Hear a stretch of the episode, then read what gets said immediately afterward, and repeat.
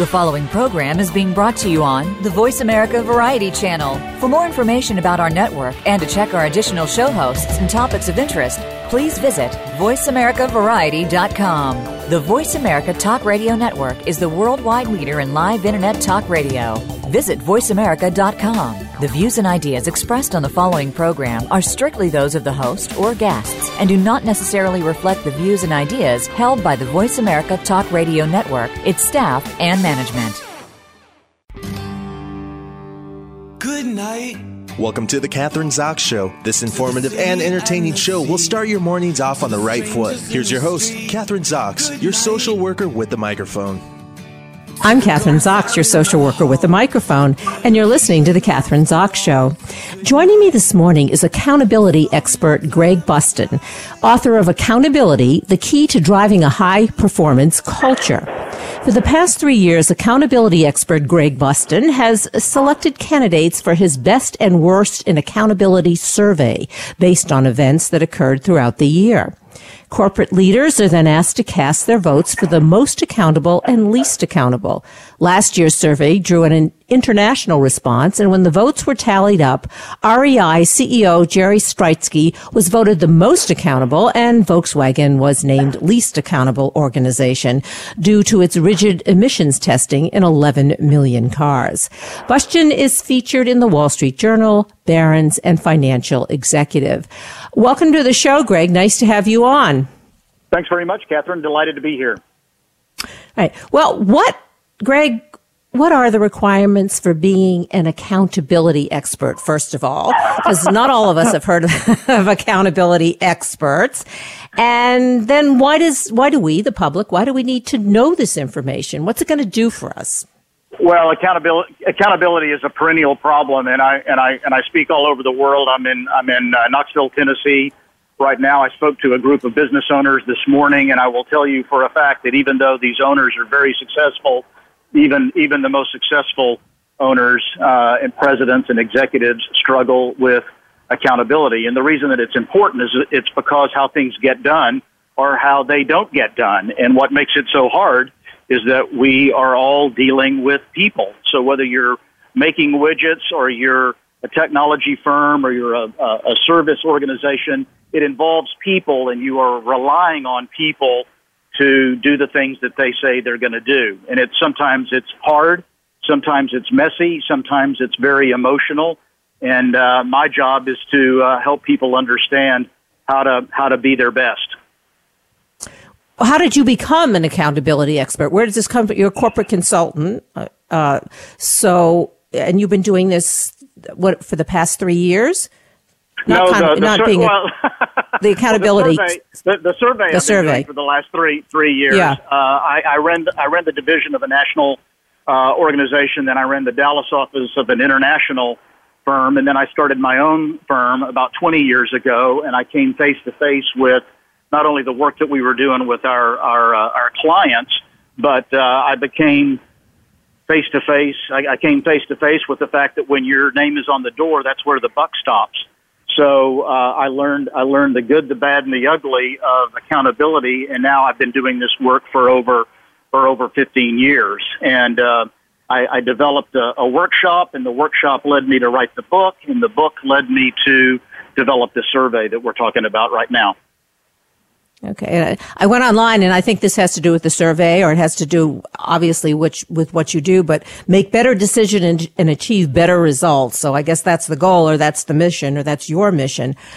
But is accountability, and I keep getting back to what does that mean in terms of because we could we're talking about corporations. It could be no, and then there's nonprofits, and then there's government too. So those are three different kinds of organizations, and I guess you deal with all three of them. Uh, Greg, is accountability uh, like when uh, our president elect stands up at a press conference and tells us that he's going to divest himself, let's say, of all his business doings around the world, and there's a big table filled with manila envelopes stuffed with papers, I guess, that are saying that, hey, I'm accountable. This is an example of all this stuff that I've done, that I'm not, you know, that I'm, I'm giving up. These are the papers that represent that. Is that accountability?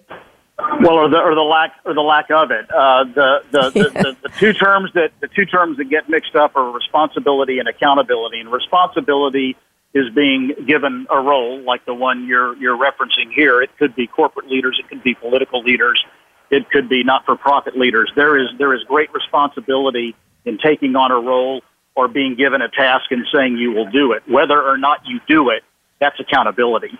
So if you if you do what you say you're going to do, that's accountability. And if you don't, that's the lack of it. And so that's what the survey is getting into is, is to, is to cast a vote for people who, when a tough decision was needed, they, they, they made the, the right decision, even though it was a tough decision. And the scoundrels that are being nominated this, this year did exactly, exactly the opposite. So they had an opportunity to do the right thing. They took another path, and that's why they're on the, the list uh, to be considered for the worst. Volkswagen, you mentioned they were the they were the losers, the big loser last year. REI did the right thing by deciding to close their their stores on on Black Friday, which is the single biggest retail event in uh, in in the year. But they said our mission is all about getting people outside, outdoors.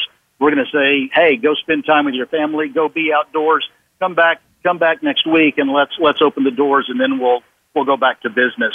So it's a very striking difference of facing a tough choice, an ethical choice. Usually there's, there's money involved and uh, it's, it's the difference between doing the right thing and trying to cut a corner. What is it about certain companies? Now we're talking about corporations, obviously. What what is it about those companies? Is it is is it the CEO or primarily the CEO who's the one who's the leader who says who makes these decisions and makes good choices for himself, for the for the company, and and for all of us? Really, where does that come from? Well, it, it starts at the top. A fish rots from the head, and you only have to look at Wells Fargo as an example to, to, to read the reports coming out there that, that there was a culture that encouraged people to essentially lie and falsify information in order to meet quotas that had been handed down right right from the top. So the reason that we, we focus on, on the top is that that person sets sets the tone, creates and nurtures the culture of whether or not it's going to be uh, a toxic culture or whether it's going to be the kind of culture that is that is encouraged to do the to do the right thing, even when doing the right thing is difficult. So yes, it starts at the top.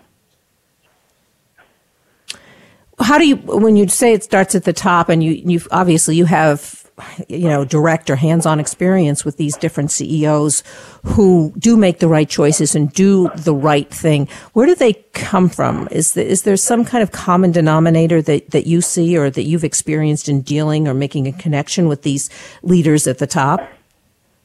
Well, there is, and it's a it's a it's a great question because when I when I began this research seven years ago, I went looking for a silver bullet. What's the what's the one thing that that distinguishes uh, a, a high performing culture where where where accountability matters from all the ones who either just talk about it but don't do it. I was I was looking for that one thing, and and what I found was a was a collection of beliefs that I call the seven pillars of accountability. And those seven pillars are character, unity, learning, tracking, urgency, reputation, and evolving. And that spells culture. And it all starts at the top and it all starts with character. So if, if these people are, are in, in, inclined to make bad decisions and that's who they are, that, that's, that's who they are. And that's, and that's, and that's going, and that's going to happen.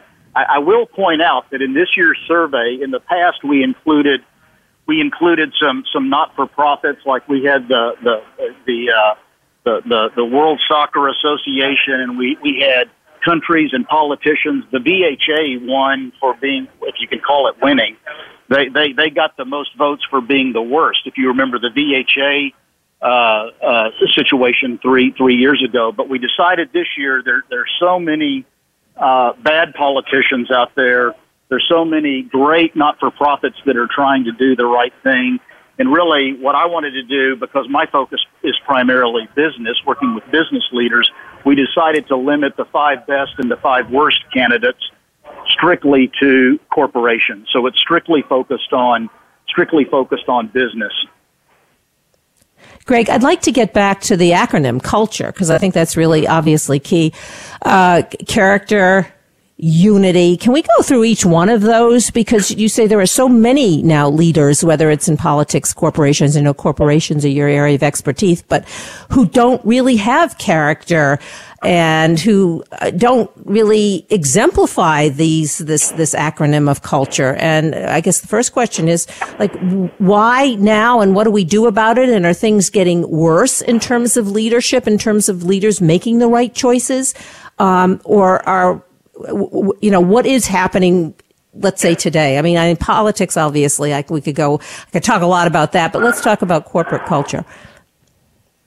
Sure. Well, I, I think the thing is is that what you find, especially that when times are good, that it's it's easier to look the other way, and and we we've enjoyed certainly since the 0809 recession, uh, business has been on an uptick. I mean, I, what I would tell you though is that this that this um, uh, uh, behavior that we're seeing is is cyclical. But during good times, it's easier to look the other way to say, um, "Oh, we can just cut that corner," or uh, maybe maybe the news doesn't travel all the way up to the boss because the boss has a habit of shooting the messenger. The boss does not want to hear the the, the tough news. So so whatever the case may be, it, it, it always does start with with character and and it, it, it, it comes into this this this idea of, of having values that, that really are valuable that that that that articulate our rules of of engagement that say this is how we're going to play the game. And you, you I, I go into an office and I and I see uh, a a, a uh, uh, a, set of values on the wall, and one of the values is collaboration. But they brought me in because they can't play well together, right? There, there, there's a, there's no there's no trust. There's no there's no uh, ability to speak the truth to power, and yet they've got these values hanging up on their wall that says, "Oh, we're all about integrity. We're all about collaboration." And I call BS on that because you're not being true to the things that you say you really stand for. And so it really does start with saying, what is it that we stand for and how much are we willing to tolerate when, when people uh, don't abide by the things that we say are, are valuable. So that's really, that's really where it starts. And I think that when things are good, when times are good, it's easier to look the other way and say, oh, that's just a one off or, you know, that's an anomaly or whatever the case may be. And what I would say certainly after after time, what you see is eventually, you know, this bad stuff is going to bubble up and and become exposed.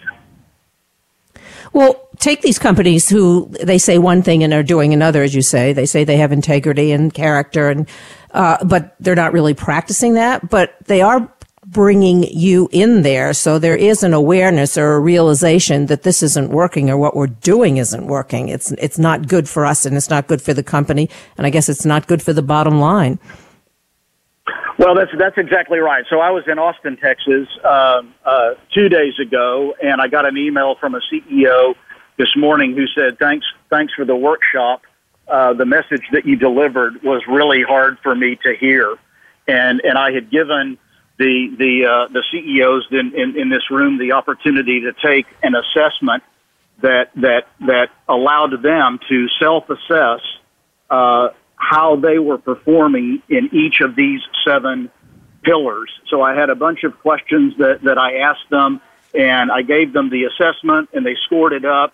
And, and this particular executive, who is successful, but nevertheless, when when the scores are tallied they're getting a, a really a really bad grade. And and you know the the email that I got this morning said I needed to hear this. I knew it was going to be as soon as I got through the assessment. I knew I was going to get a bad score. I needed to hear this, and uh, now we've got to figure out how we make it happen.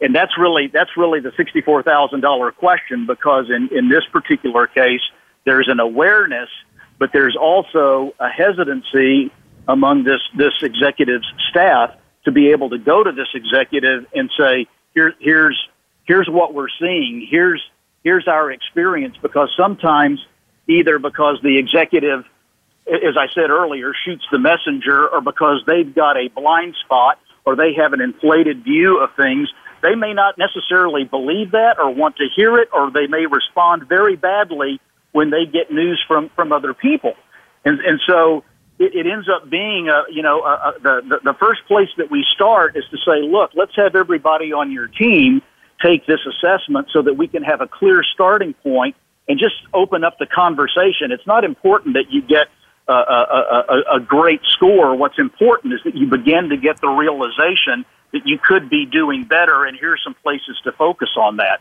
So that's usually the first step that I take when I go in and work with companies is to say, let's get a let's get let's set the benchmark and let's get some understanding and let's see let's see what kind of a gap there is. 80% of the time, 80% of the time, whoever is in charge has a more inflated view of how their organization is performing than those on his or her team. Because you do say in your book, as I understand it, you say in high performing organizations, accountability is not just the top down, it's bottom up and side to side as well. That's right. That, that's right, but it's but it, but it's got to be the culture has to be able to encourage that. So one of the things that I do as an exercise is, is to say, hey, everybody write down, write down uh, a time when they were on a high performing work team and write down what that team was trying to accomplish and write down three or four words that characterize what made this team so awesome for you. I did that yesterday here in Knoxville and we went around the room. We had 20 people in the room and I said, I just would like to get a couple of examples of people that had a great uh, workplace experience. And, and one CEO raises his hand, and I said, "Okay, you you go, sir." He said, "It was when I was 18 years old and working on my high school yearbook." And I'm like, "How long ago was that?" He says, 42 years ago. And I'm like, man, that is a long, that's a long time. That's a long time ago. Yeah. That's a long time. And I said, so what's the, what's the next logical question that you ought to be asking yourself? And he's like, how come I'm not replicating that experience today? I'm like, that's yeah. exactly right. He said 42 years to think about it. well, see, these are these are smart people, and, and, and for most of them, they know they they they know, uh, but but the doing is is very hard, and it, it, it it's very because what it what it entails, Kathryn, is it, it entails have, having the courage to say if this is what we really stand for, and, and we've got we've got a we've got a top producer on our team, and I don't care whether that top producer is somebody that understands how to fix, you know, leaky faucets, or somebody who is a high producer in sales, or somebody who knows how to operate all the machinery, that's great. But if they are not following the values, if there's not if there's not a sense of trust and care and integrity, and they're a high performer, I would argue they're not a high performer. And so what happens is, as the leader, you have to have the courage to step into that and say, "Man, I love the job that you're doing, but the way you're doing it is is is is toxic to the things that we say we stand for." And, and so you need to either come along and, and, and, and agree to, to play by these rules of engagement that we call our values, or it's probably going to make sense for you to go someplace else where you can be valued just for your skills. So that's that's the kind of dynamic that, that we're talking about, and that's hard to do when you have a an otherwise high performer, but who's not playing by the rules and I'm not saying that they're lying, cheating, or stealing. I'm just saying that they are not playing by the that they're not playing in a way that that makes that, that makes you want to work with them, or, or they feel that they are above the rules. And the reason that they can be above the rules is because they know they're a high performer. Those people are pirates, and they're holding you hostage. And and so what you've got to do as a leader is you've got to say, okay as, as much as I may like you and as much as I may like what you're doing, you're you're having an adverse effect on our on our workplace environment because you're not you're not playing by the the the values that we say we stand for. So you have to be ready as the leader to to, to let them go if, if if it doesn't change, right? I mean, even though they may Absolutely. be high, perf- yep, they they may Absolutely. be high performers but they're not, as you say, living up to the values uh, of the organization. I think one of them, and I think this was an example that you had in 2014, CVS uh, Caremark CEO Larry Merlo was selected as the most accountable person in 2014. I want to bring that up because this seems like a really difficult decision. He decided to stop selling tobacco products in a place where healthcare is delivered with a $2 billion at stake.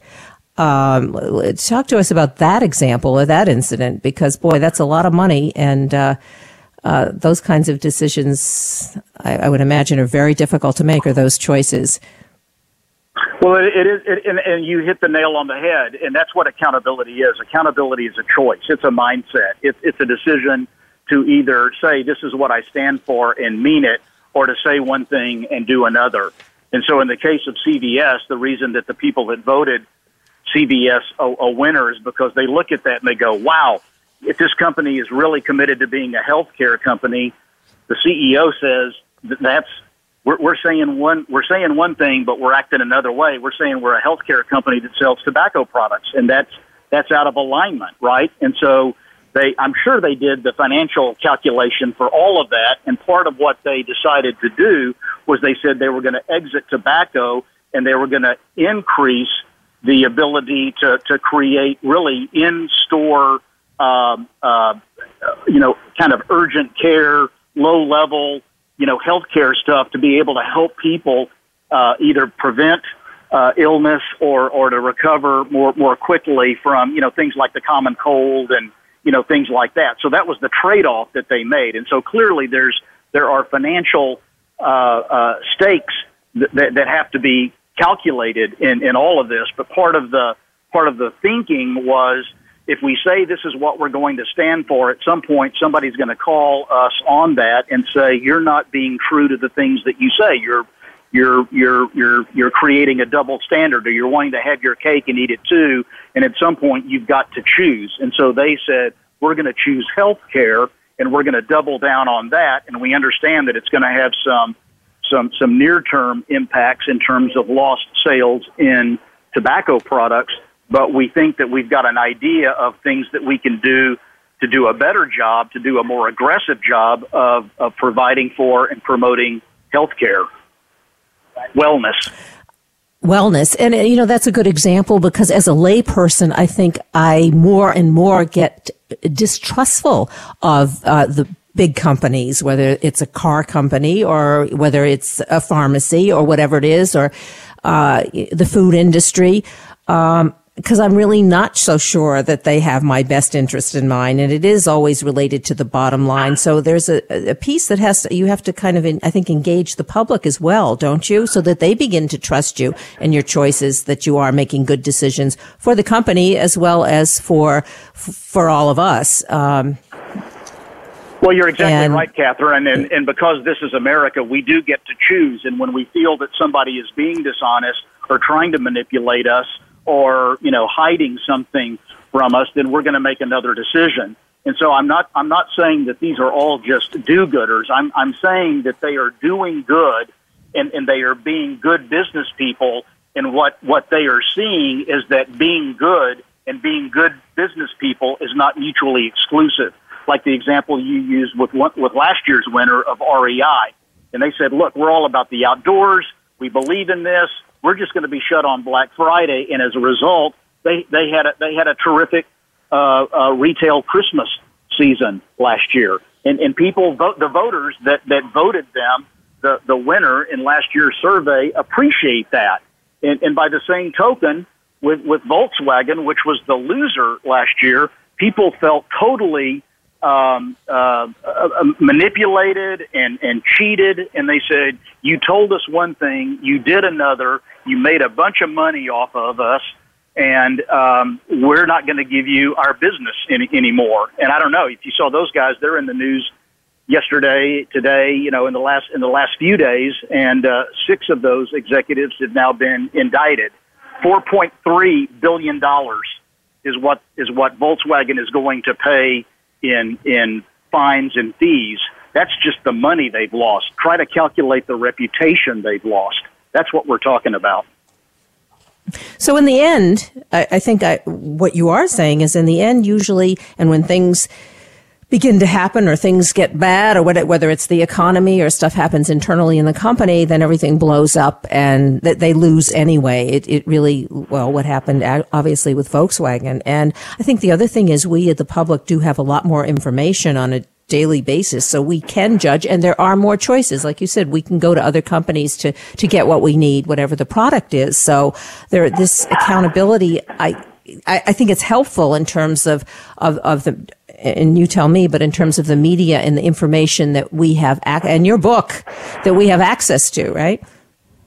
Well, that's right. I mean, the, one of the one of the candidates for uh, one uh, one of the best. I'll give you two very quickly. Apple, right? The FBI says we want you to make our code available, right? And uh, with, with the with the terrorist thing, and Apple said we're all about privacy. We're going to stand on that, and eventually, the FBI found a way around. But Apple said this is the de- this is the deal. This is important. This is one of the this is one of the top principles of how we of how we do business. People want protection. They want anonymity. They want confidentiality and we're not going to budge on that. And and, and and that that could have been that could have gone the, the the other way. The Walt Disney Company is another example. Remember the alligator attack, and and and what Bob Iger did. The CEO said, okay, they could have just said, okay, we're going to look into this and we're going to get it right. But what Iger did at the height of, of the tourist season is he shut the place down for a month to get to the bottom of it. And I mean, think of the think of the dollars short term that he lost, but think of the goodwill that he earned for people saying, wow, he did the right thing. He wasn't just trying to figure out how I can get this fixed and get right back into business again. There's a, there's a, there's a sense that they, they, they got to the root cause of that alligator attack and there was a sense of, okay, let's, let's take some time to get this right. And I think the, the, the public, folks like you and I appreciate things like that. Absolutely. I think those are two great examples and two great examples that we have to uh, say goodbye on because we've uh, our next guest is here. But uh, yeah, the, those are great examples, and it is, and I do appreciate it. I, I as as part of the general public. Um, your book, Accountability: The Key to Driving a High Performance Culture. You can buy the book online, bookstores everywhere, uh, and give us a website that we can go to to learn more about you, what you're doing, and the book. Well, go to bustin.com, B-U-S-T-I-N.com, and right on the homepage you can click. The candidates will come up for the best and the worst. It'll take you about two minutes to vote, read a little description, cast your vote, and receive a free personal accountability worksheet. Great. Thanks, Greg. Have a safe trip. Um, I'm Kathryn Zox, your social worker with a microphone, and you're listening to The Kathryn Zox Show.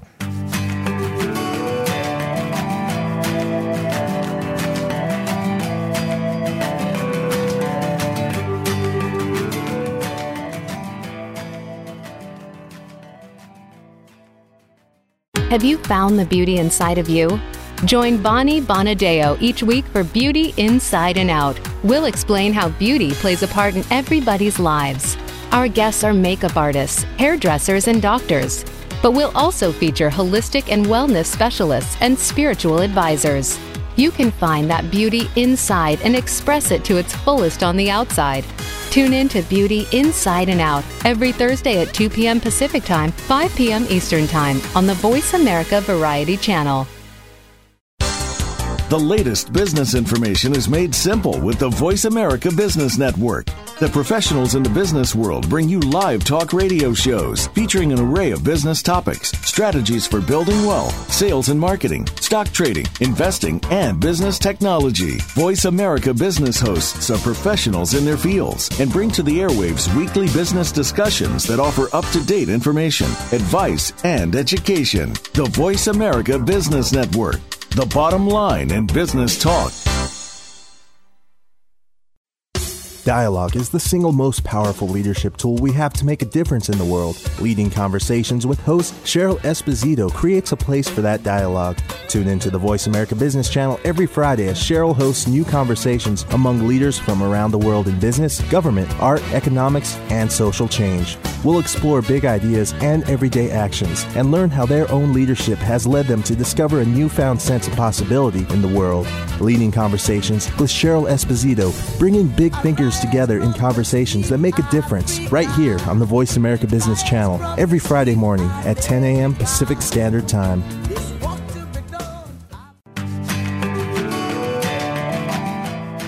You're listening to The Kathryn Zox Show. If you would like to join our conversation this morning, call now. The toll free number is 866 472 5788. That number again is 866 472 5788. I'm Kathryn Zox, your social worker with a microphone, and you're listening to the Kathryn Zox Show. Joining me this morning is psychologist Holly Parker, PhD, and author If We're Together, Why Do I Feel So Alone? How to Build Intimacy with an Emotionally Unavailable Partner. Living with an emotionally absent partner can be overwhelming. Constantly overcoming a silent distance can leave the sense that the give and take in a relationship has disappeared. But even the most broken relationship can be reinvigorated. In helping real world couples achieve a fulfilling future, Harvard University clinical psychologist Dr. Holly Parker has developed a program filled with practical exercises and powerful advice for individuals on both sides of an emotionally damaged relationship. Dr. Parker is featured in Self Magazine, Glamour, Cosmopolitan, Prevention, and ABC News. Welcome to the show. Nice to have you on this morning, Holly. Oh, thank you so much. It's a real honor and a pleasure to be on your show, and I hope that you and your listeners are having a beautiful day.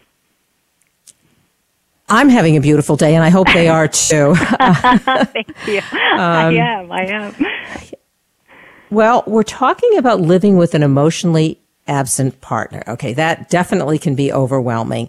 Yes. But the real, but the question is, Holly, I guess the first question is, how do we know we're living with an emotionally absent partner? How do we define it? Ah, uh, yes. Um, so you know, it, it's it's interesting, right? That emotional unavailability is a term that gets used a lot, uh, but oftentimes we don't think about what it really means. Uh, and so I think it's definitely worth thinking about that. Uh, it really is when someone is uh, unwilling or unable to build an emotional bond with another person. Uh, it's when someone is not actively engaging in uh, creating or maintaining a relationship that is mutually fulfilling and gratifying. And, you know, it, it can be challenging to identify uh, the signs of unavailability because – you know, really everybody uh, stumbles and falls in the unavailability department um, at times. And so, you know, people can be off their game. Uh, you know, they can be less than responsive. They cannot be tuned in.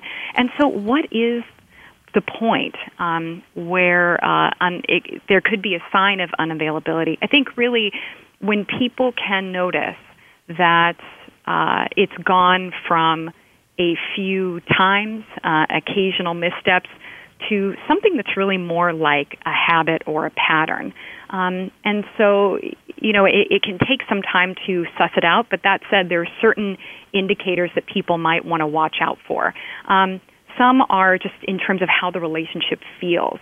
If it doesn't feel fulfilling, if it feels stifling, right? That if it feels like maybe um, a person doesn't have uh, freedom to be themselves, they don't feel like they have room to really develop as a separate individual within the relationship, um, a partner who doesn't uh, approach them in a, a warm and caring way, someone who uh, doesn't seem to be a steady emotional presence in the relationship, right? That one day it, it could be that they, they seem connected and the next, you know, who knows what it's going to bring.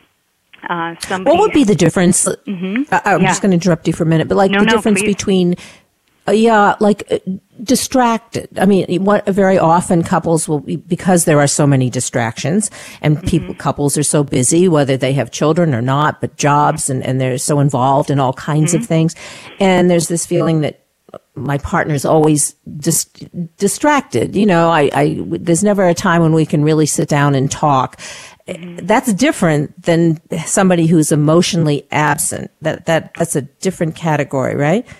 Well, if somebody if somebody's distracted, I, I think a big difference because you know I mean people lead busy lives, right? I mean there's so many different competing demands and ways that people can be uh, pulled away from their relationship. I think uh, an important aspect of this. I mean if if people allow themselves to be distracted and don't attempt to course correct that, uh, so they don't try to find places where they can connect, even for a few minutes at a time in the day Um, you know, and, and couples will do this who are connected. They might, um, you know, give each other a text and let them know their, you know, the, their partner that they're thinking of them.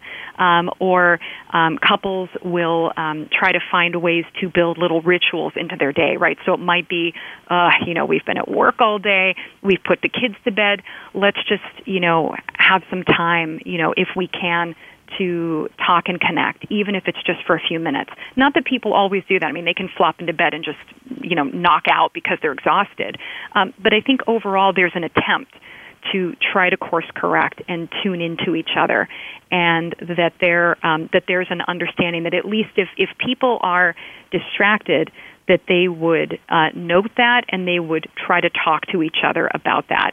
If people allow themselves to be um, distracted all the time and they don't try to change that, that actually can be uh, a form of unavailability because really, um, you know, that would be uh, the point where two people aren't actively engaged in maintaining an emotional bond, uh, where they're not actively engaged in developing a more uh, fulfilling relationship, and they're not trying to take it to a more connected level.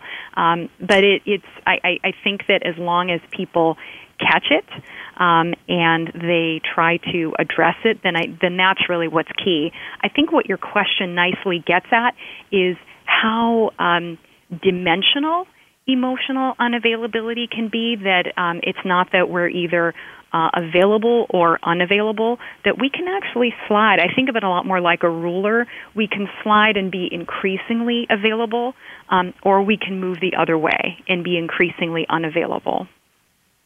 Yeah, I think that's a good. And I think one of the, th- it's when you were, as you were talking, I was thinking about couples who, even if there is a window of availability in terms of time and in, mm-hmm. in, in, say in a busy couple's life, and they do have a half an hour, usually the unavailable personality even and they're sitting there in, the, in their living room or in their den won't take the opportunity they're still not available even though they have the time even though it's maybe right. a short period of time and they're still distant and they're still not able to connect with their partner yeah. um, so yeah and and then you know you have a problem. That's uh, right. Yeah, if if they're not willing to try to turn the tide, exactly the way you put it is exactly spot on. Now, you're talking about in the book unavailable personality types, and you list several uh, critic, the sponge, the iceberg, the emotional silencer. Um, can we talk about each one of those and put them in a context? Sure, sure, absolutely. In fact, actually, the um, one thing that that um, that I invite people to think about um, with each of these types um, is, you know, again, really like emotional unavailability is not a box that we can jump into or jump out of. It's more of a ruler. Um, I think of these types in very much the same way that um, they really reflect not so much these uh, discrete categories that that um, you know people can cleanly fall into because you know people are messy. Um, you know we we actually often don't fit into these neat little boxes, but really more like challenges that people can um, encounter in their relationship to more or varying degrees. Um, and so one one example um, with the sponge, this would be someone who is um, very unhappy with um, him or herself um, you know, may not have a lot of uh, purpose or meaning in life, and finds themselves uh, seeking the partner and the relationship to provide that meaning and happiness rather than looking to cultivate it within themselves. And the challenge um, is that they also, you know, they, they don't really, just as they seek their partner for meaning and happiness, they also have a hard time allowing their partner's love in to really accept it. So, for example, if if their partner does something nice for them, they might be skeptical of it, like, oh God, you know, is the hammer going to fall here? Are they about to leave me? Why are they doing this nice thing for me? And so they never really get to be satisfied totally. Uh, the critic is another one. This is somebody who I think of as the inverse um, of somebody who wears rose colored glasses. This is someone who is pinpointing the faults what's wrong, criticizing. Um, and even when they can find a place to praise, they're looking at um, where things still aren't going right. That it, you know, it's hard to give absolute praise. Um, another one is uh, the iceberg. This is somebody who tends to keep emotional connection at arm's distance. Um, someone who's likely to minimize the importance of relationships. Um, you know, someone who might not see uh, a lot of benefit in being very close and intimate with someone. Uh, another would be the fearful fraud. This is somebody who presents a false front. They're afraid that, um, you know, if, if, God, if I, my partner figured out who I am, maybe they wouldn't want to be with me anymore. Maybe they would reject me. So this is somebody who um, will hide, um, you know, parts of themselves, uh, may not bring up issues in the relationship for fear of conflict and tipping over the apple cart. Uh, this is someone who may be afraid of um, raising and being honest about their own preferences and needs uh, because they're concerned that it would harm the relationship. Another one is the defender, and this is somebody who wears an emotional shield. That shield uh, can come up against threats that are real, um, like um, you know a, a criticism that really stings, um, you know rejection that um, is looming and really seems to be imminent. Or it can also be imagined, right? So it can be um, something, uh, rejection or criticism that somebody fears and uh, the attack, the, the defender will will either erect that shield by going on the attack um, and criticizing back, blaming, um, denying, uh, or they might do the opposite um, and either you know refuse to have a conversation, um, you know abruptly walking away, uh, or doing what John Gottman uh, calls uh, stonewalling, just kind of emotionally checking out. And then finally, the fifth type is the emotional silencer. This is an individual who really has a hard time um, connecting with their feelings, either because they can't. Uh, for example, they may not be able to detect um, signs of distress in their body and kind of connect with their body and know what it is that they're feeling physically.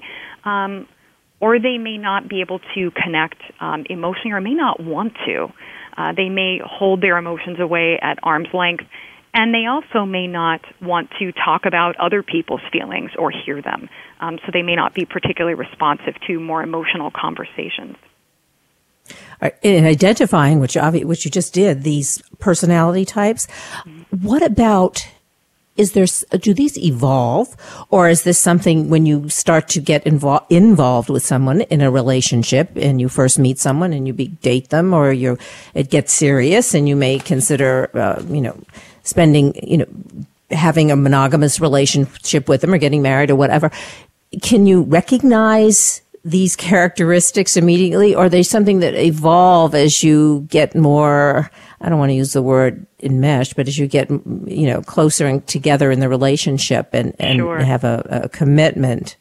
Right. Yeah. No, I, I, hear you. I know exactly what you're asking. Um, I, uh, I, it can happen either way. Um, there are times when, and, and I think that the way that you described it was um, was beautiful.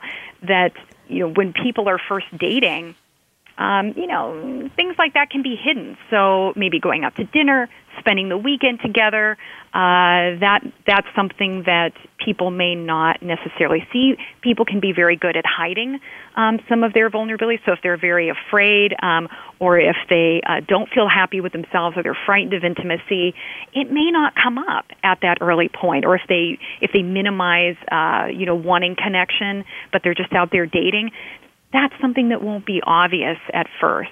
Uh, it can be. I mean, if if if the if the um, alarm, if the unavailability alarm sounds loudly enough and early enough, uh, it can be something that people detect. But it really does take, as you indicated, um, time to become closer as a couple, to spend more time together.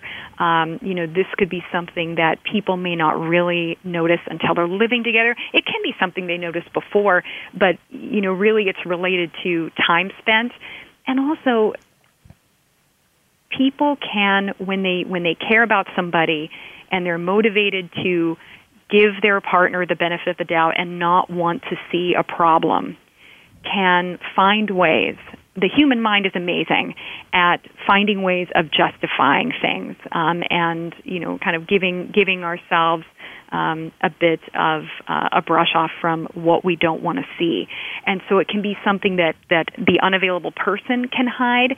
It can be something that um, in a relationship, and anybody can do this. Uh, somebody in a relationship just may not want to see some of the early signs. Also, it can be hard to see them early on. Another another uh, way in which this can happen is emotional unavailability. Uh, sadly, can evolve in a couple. So, if we think about a couple where uh, resentment has built up, and there's a lot of water under the bridge, and they aren't talking about it. They're not dealing with it. And instead, they're retreating to their own corner. Um, or if somebody encounters uh, a battle with depression um, or they encounter trauma, there are a number of different ways um, where people can be affected by things that um, can make them more available later. Addiction's another example. What about expectations? I always think mm-hmm. about this, you know, expectations mm-hmm. are different and you kind of touched on that in the beginning and maybe, you know, you're really attracted to somebody. So, I mean, sex is really important and that changes mm-hmm. over time too. And, but in the beginning, it's, you know, it's, it's, it's something that sort of is, is just, you know, right there in the, in the, in the relationship, the chemistry. Uh, but maybe as one is with somebody over time, over a long period of time, your expectations for intimacy change and perhaps you want one wants more intimacy. Not that they wanted it in the beginning but now one of the you know they do and the other person is not able to connect in that way and never was able to connect in that way. But you never noticed it because you never really expected it perhaps. Uh you, you know what? It, it, expectations uh, are so much, right? They, they mean so much, and they're they're they're such a vital part of the equation too. Part of how it can happen um, is people can have um, excessively high expectations, right? Um, and that can actually create distance in a relationship. So, um, one of the things that, um, one of the big mistakes that people can make is they'll have these high expectations and um, try to change their partner and people try to change their partner a lot and that actually even even though they do it from a well-intentioned place um, you know, to, to try to, um, you know, make themselves happier. They think, okay, if my partner changes, this is going to be the way that things are going to get better. Um, what often winds up happening is when people, one person tries to change another, that tends to not uh, one it you know there's no guarantee that it's going to be effective um, and two uh, that can be a way of um, building a wedge between people especially it's not that people can't ask for change in certain ways um, but if they're um, you know really asking for a lot of change that can be an issue. Um, but the other way in which expectations can happen um, is exactly the way you mentioned that somebody might say well you know God, we, we you know we've never really we've never really talked a whole lot um, about some of the deeper things that we feel, and we've never you know really shared a whole lot about our history. And I'm at this point where we've been together for ten years. I really want to do that. Let's start talking about. It. And the other partner may say, "Well, no, I don't I don't want to take this any farther. Um, and so then a, a vulnerability can come up that was never there. At the same time, it can also work the other way so people can believe that, um, well, you know, it's the natural course of a relationship to go downhill. By the way, the science suggests that's not the case. Um, there's new data that, that, that is debunking that. Um, and so people can take that idea, though it's, it's a very prominent idea in our culture, that the natural cascade of relationships is to go from this really star, you know, star in the sky point to, eh, you know, kind of wane down. Um, and so what people might do is, is let their expectations and so then, if people really aren't being intimate anymore, if they're not uh, paying attention to each other anymore, they say, "Well, you know, hey, that that's just that's just the way marriage is, right?" Um, and it becomes a way to justify uh, a decline in the relationship. So, what do we do? Uh, mm-hmm. Let's say we get to the point where it's not working. And I think I was just actually talking to a, a friend of mine, a, a, colleague, who stayed in a marriage for over 30 years and, and, was now beginning to sort of take a real look at herself and saying, why did I stay with someone who, as you've been describing these different categories, falls into at least two of them. Uh, why didn't, why couldn't I, you know, this person was not emotionally available, was not available, mm-hmm. but I wasn't able to leave. Um, yeah. I didn't answer her question, so I'm going to ask you that. but, uh, yeah because sometimes you do have to it doesn't work it, you can't always as you say invigorate the relationship but you really have to be able to say this isn't working that's absolutely true and and you know it, it is it is painful to straddle a picket fence. And that's that's one of the big things that I think about when I think about ambivalence in a relationship is feeling stuck, not knowing what to do, um, wanting things to be better on the one hand and wanting to build the relationship, and on the other hand thinking, oh God, you know, it, there's got to be more to life. You know, do do I want to stay in this forever? Um, and uh, and it's something that's very very common, um, very human, very under, understandable thing to do, and uh, and it's hard to recognize that you know what maybe I need to walk away. And um, you know, as as uh, somebody who cares deeply about relationships, um, and I say this because I care about relationships. Not everybody belongs together, and uh, not every relationship should be saved. Um, sometimes the best outcome is for someone to leave. Um, that's a very private decision for each person to make. Um, but I think it, it is important for people to um, think um, about their situation, to be honest with themselves, um, to give themselves time and space to really reflect on um, their place in the relationship and what they want to do. And I think that no matter whether people decide to put both feet in and fight for the relationship, or if they decide, you know what, I, I think I need to leave, um, that ultimately um, staying in ambivalence um, is the most important thing for people to try to avoid um, if they can. And I think that you know certain questions that people can ask themselves um, you know, would really be uh, so. What would be, what would be for me the minimal amount of change that I would need to see for me to want to stay? Uh, so really, kind of for people to start to uh, give themselves a concrete understanding of what it is that they're looking for. Um, has the partner always been unavailable? Um, or was there a time when they were available and then maybe there's a way that they could change? What is it that they appreciate about their partner and the relationship? What keeps them in the relationship?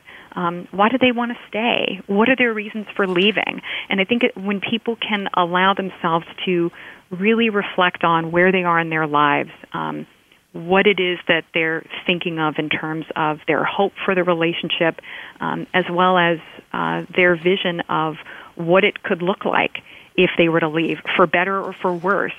Um, I, I think that's that's a really important first step. I, I mean, I, th- I think this is why your book is so good because you are really specific about, you know, I think and really give these guidelines for people so that, um, there's nothing amorphous about it. I mean, if you're struggling with this issue, I mean, so I, we only have a couple minutes left. So that's why I, I do want to encourage people to get the, if we were together, why do I feel so alone? Because I think this is a problem that really pervades. I mean, as a social worker, yeah. I see this all the time. So yeah. I think it's really an important topic. And Dr. Holly Parker is the author. Um, Holly, uh, where uh, we can go online. What uh, websites do you want us to go to? Uh, you can buy the book online, bookstores everywhere, but uh, yeah. websites that we can go to? Yeah, yeah no. Um, so uh, anyone can uh, visit my website at drhollyparker.com, uh, and they can also. Um, I I'm a writer uh, for Psychology Today, so they can also go to my blog on Psychology Today. The blog is called Your Future Self because um, it's all about making decisions uh, today for how we can build the life we want later on. Uh, and people can also contact me and reach out uh, on Twitter at uh, Dr. Holly Parker.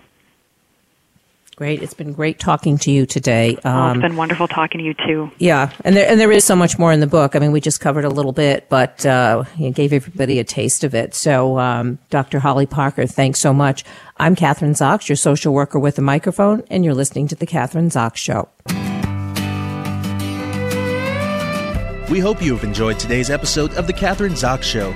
You can listen live every Thursday morning at 7 a.m. Pacific Time on the Voice America channel. Want to know more about Kathryn? Visit her website at www.catherinezox.com. Be sure to join us next week for more interviews and great conversations with Kathryn Zox.